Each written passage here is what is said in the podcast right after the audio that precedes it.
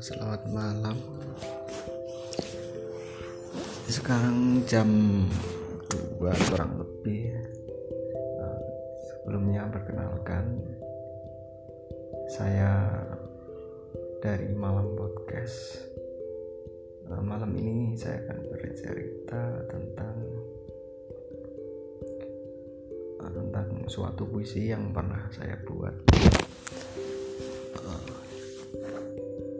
Saya kerap membuat beberapa puisi yang berjudul Ada Harapan, Enggan Berdamai, Observasi Rasa, Kursi, Pagi, Rindu, dan masih banyak lagi.